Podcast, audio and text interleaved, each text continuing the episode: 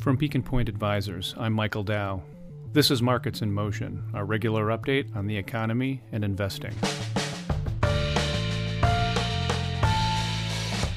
Today on the podcast, the equity markets tanked on Friday and are now down 13% for the year. We'll talk about some of the causes and discuss what investors can expect going forward. It's Sunday evening, May 1st, 2022. This is Markets in Motion.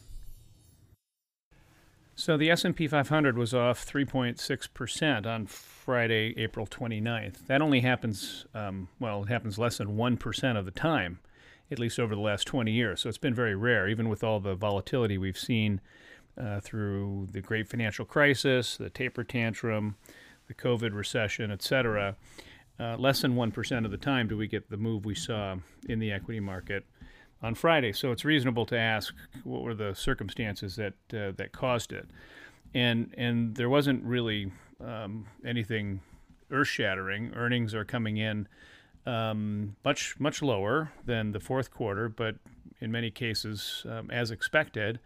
It's really more, I think, the growing realization that the challenges that the stock market will face going forward. And if you think about it, there's really two things the stock market cares about it's corporate earnings and interest rates. And the challenge related to interest rates is likely to continue to, uh, to provide a significant headwind to, to, to equity markets, at least uh, for the next quarter or two, until the Federal Reserve's job is done. And I say in the next quarter or two in a very hopeful way because as it currently stands, it looks like the Fed will be um, raising interest rates um, at each of their next six meetings.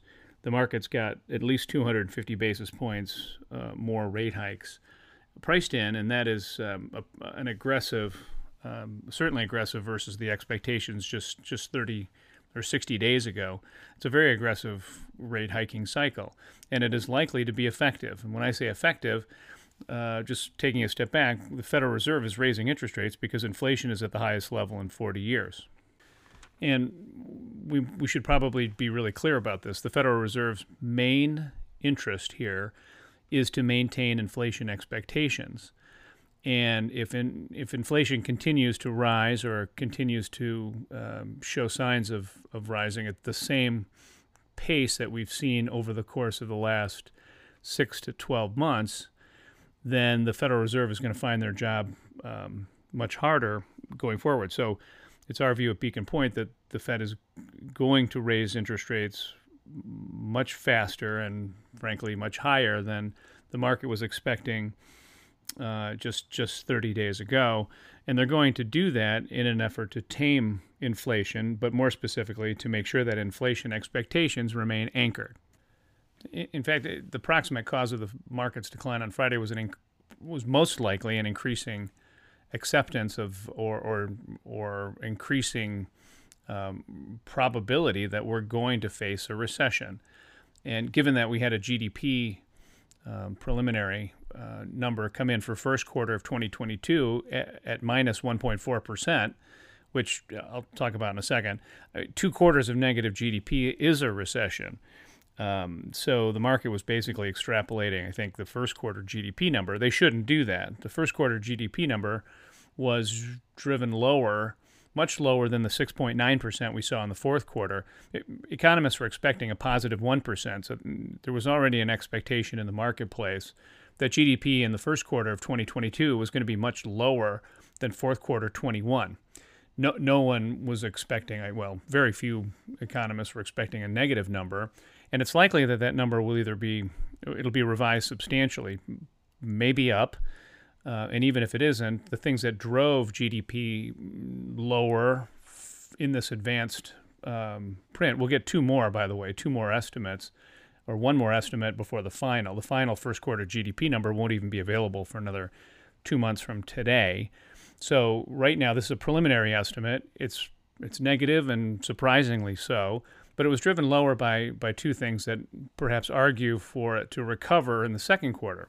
Those two things are the things that drove GDP down were increased uh, exports, uh, excuse me, increased imports versus exports. And when you have increasing imports versus exports, that's a negative for GDP growth in that current quarter, but it also means that consumers are consuming. So that's generally seen as a positive. The other thing that caused GDP to decline in the first quarter was uh, we had a pretty big inventory build going on in the fourth quarter. That is, manufacturers were stocking, restocking shelves, et cetera, and that didn't repeat in the first quarter as it normally, you know, you would expect it not to happen. If the shelves are kind of full, then then you don't need to manufacture additional um, items. So those two things taken together suggest that the minus 1.4 percent, if it holds, um, isn't as bad as it sounds at Beacon Point, we do expect a significant economic slowdown from the relatively torrid pace of 2021 of you know above five percent, um, and and in 2022 our our expectations are something uh, closer to potential GDP um, towards the end of the year. So call it call it two percent or maybe even slightly below. And the reason that the economy is going to slow down is because the Federal Reserve has got a real problem with inflation right now. So they're going to do everything that they can and in their power to put a put a to put a lid on it and and try to make sure that the expectations for inflation don't get out of hand as out of hand as the current print. So so there's realized inflation, the current print, which is at 8%, and then there's inflation expectations longer term inflation expectations currently, as of today, remain reasonably well anchored, and that's the key to the Fed's the Fed outlook. The Fed is going to raise interest rates as as high and for as long as it takes to make sure that their longer term inflation expectations remain anchored at close to two and a half percent, which is where they are now. In order to do that, they're going to need to raise rates above the neutral rate, which is two or two and a half percent, and then and then go further uh, to to slow the economy, which is exactly what the Federal Reserve has done for the last you know 30 or 40 years, in order to control um, uh, uh, inflation and to make sure inflation expectations remain anchored. It's it's hard to accept, but that's because the Federal Reserve is a government agency, but their um, modus operandi uh, has been since the late 70s and early 80s has been to throw the economy um, into a recession if necessary to to make sure inflation doesn't uh, uh, doesn't continue to drive both consumer and business decision making, which is which is very bad for the economy. So while you may get a, a short-term economic slowdown, in the long run, having anchored inflation expectations is is spectacularly good news for the economy because it allows for for for greater GDP growth uh, going forward. So you might ask, what exactly does the Fed have in mind here? And, and the answer is they're going to raise interest rates 50 basis points this Wednesday, May 4th. They're going to raise 50 basis points uh, further on June 15th. They're going to raise another 50 basis points, most likely on July 27th. And they'll do that until something breaks, either the fever of inflation or, frankly, the economy. For Fed watchers, this is not a surprise. The Federal Reserve has always, or at least since Paul Volcker declared war on inflation back in October of 1979, used the tools at their disposal, in this case, interest rate increases and a new one, balance sheet reduction, to tighten financial conditions in order to slow economic activity. And by slowing activity, they take the, uh, the steam out of the inflation bubble. We talk a lot about uh, inf- financial conditions on the podcast, so let's let's take a step back and just review what exactly the, the, the Fed is doing they, they have the housing market and, frankly, the equity market in their crosshairs. And what I mean by that is the, they're going to increase interest rates to tighten financial conditions, tightening financial conditions, which is represented by equity prices, interest rates, corporate borrowing cost, and the US dollar. Raising interest rates causes typically the equity market to decline, the uh, cost of uh, corporate uh, borrowings typically to increase as the spread on corporate bonds widens. It causes the US dollar to increase, which dampens exports. And rising interest, interest rates uh, generally put a damper on consumer uh, expenditures for things like uh, you know, houses and cars. And the way financial conditions work is those are observable. The stock market, the dollar, the corporate bond spreads, and frankly, uh, you know, interest rates, ten-year yields, and uh, Fed funds are all market observable. So you look at the you look at today's uh, index of financial conditions, you see it tightening dramatically because stock prices are down and interest rates are up and the dollar is up. And all of those things are going to lead to lower economic growth in the future. And it is through this tightening of financial conditions that the Fed will control uh, and uh, inflation and get a handle on it. And, and, and the other, of course, consequences, it also means economic activity slows and the unemployment rate likely goes up. What's the issue? Sounds all well and good. What I just described was what the Fed would call a, a soft landing. Uh, a soft landing is a rare bird. You never see it. It's like um, uh, it's like a unicorn. It's happened once out of the last eight rate hike cycles. So you rarely do see w- what I describe, which is basically inflation remains um, within the Fed's tolerance zone, so less than 3% and above 1%, so somewhere around their 2% target, while at the same time uh, you get there from very high levels by, by not causing a recession. So you either have a recession or soft landing or, or, or, you know, or the status quo. But the status quo is not acceptable to the Fed. Hence, you will have a soft landing or a recession.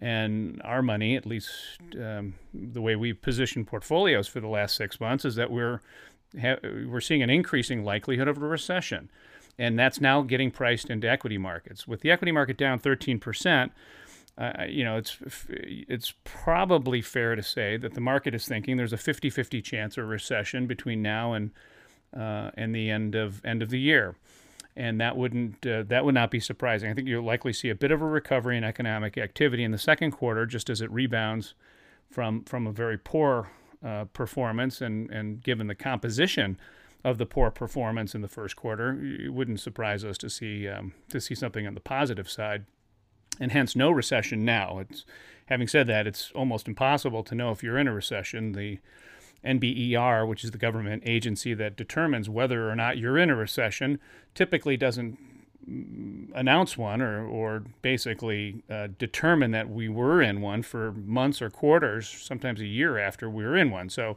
you don't know you're in a recession till, much later. It doesn't feel like we're in one right now. If we were, I think the stock market would be down a lot more. So um, I think I think we should expect to see maybe some uh, some stabilization in the GDP number, uh, but that's uh, that's not a I don't have a what I would call a, a strong feeling about that. It, it, could go it could go either way at this point. In fact, the Federal Reserve is just going to raise interest. They, are going to raise interest rates. They're going to raise interest rates, uh, and it's going to slow the economy. So the only question is, does it slow it too much? And, and just to put a fine point on this whole like quanti- this this financial conditions tightening, it's not just a U.S. phenomena; it's a global phenomena. And and I'll just put some numbers on it. The largest economies in the world, what's known as the G7, largest developed markets in the world, are going to pull approximately 400 billion uh, out of their central bank ba- uh, balance sheets in 2022 after adding almost 3 trillion in 2021 so we're going in the wrong in the opposite direction of quantitative easing. It's called quantitative tightening. We've had 8 trillion dollars of quantitative easing since March of 2020 and now we're going to have 400 billion dollars a lot of it in the US in quantitative tightening uh, in in all of 2022 this can't help. If the point of quantitative easing was to increase uh, or, or, to to create easier financial conditions and by default cause the equity markets to rise, then quantitative tightening should have the uh, the opposite effect, and that is exactly what we've been talking about here at Beacon Point for the last six months. It wasn't going to go on forever. It was always that quantitative easing wasn't, and and and the limit of quantitative easing to support the equity market was inflation. So we got to get inflation under control. It's going to be painful for a while, and equity markets are going to reflect that. They're going to reflect lower future corporate profits based on lower economic growth. Maybe a recession, but maybe not. Most likely, yes, but uh, and, and if so, then the equity market has more room to move lower. But if you position yourselves and if the portfolios are positioned properly based on your longer term objectives, then then everything should um, uh, be okay in the long run. It's going to feel pretty painful in the near run, in the near term, but that's what we should expect. We should expect it. There is no free lunch. A lot of the returns that we've seen over the last two to three years are likely pulling future expected returns forward. So we're seeing the benefit of it. We've gotten the benefit of it in the portfolios. We're adjusting the portfolios to take a little risk off the table, as you should, but there's no way to predict with any degree of certainty these shorter term cyclical um, changes in the equity market. It's not that's a that's a fool's errand. So what we do is try to build strategically optimized portfolios that match your risk profile, and then risk manage them in a way that um, uh, allows us to to basically say we're expecting um, some turbulence in the equity markets, but your portfolio is built to to withstand it, and and that's what a a Beacon Point uh, a strategy portfolio will do for you. Specifically, it's been optimized to be on the efficient frontier, and there's a team of institutional investors uh, on your side who are evaluating the risks and the opportunities in the marketplace and are using quantitative, state of the art risk modeling tools to make sure we're taking what we believe to be only compensated risks. Now, you could do really well in very poor environments all the time, but that would mean you're also giving up a lot of return that's being offered by the marketplace during other periods. And and understanding what the macro environment is, understanding what's already being priced into various asset classes and then allocating uh, capital appropriately for for a client's any given client's risk profile is the in our view it's the best and only way to to manage the money because that's going to get you to your objectives with the fewest bumps in the road. And while there will be volatility and there will be downside, that's the price you pay for for building wealth over the long run. Um, that's something that um, I think is is difficult to to embrace during these periods when the market is down, but uh, that's the time when having a portfolio that's diversified, well built, and structured to your risk profile is going to actually shine uh, over longer periods. I've said before, the Federal Reserve's got a couple of things in mind here. They're going to tighten financial conditions by uh, making houses uh, more expensive. Uh, mortgage rates are increasing dramatically. We haven't seen the the, the housing data decline, uh, at least the um, the new the existing home sales, new home sales, and mortgage applications are uh, have fallen off a cliff. So that's starting. Things are starting to bite. The equity market, as we talked about, is down 13 percent. That's uh, that's also going to start to bite consumption.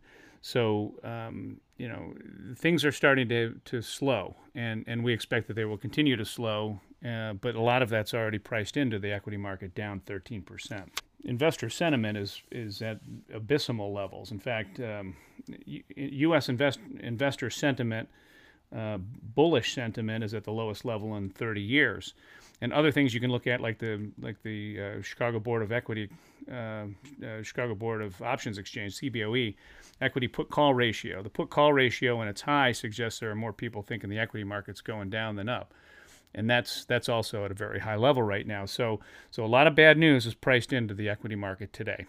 So an equity market downturn has not been a surprise um, we sh- we are prepared for it. We should continue to expect additional volatility until the Fed rate hike cycle is over, and it will end when inflation expectations are contained, and not until then. In the meantime, take comfort in the fact that the portfolio is positioned as it should be. And that's it for Beacon Point's Markets in Motion. We'll be back soon with another of our regular updates on markets and investing. I'm Michael Dow, Beacon Point Chief Investment Officer. Thanks for listening.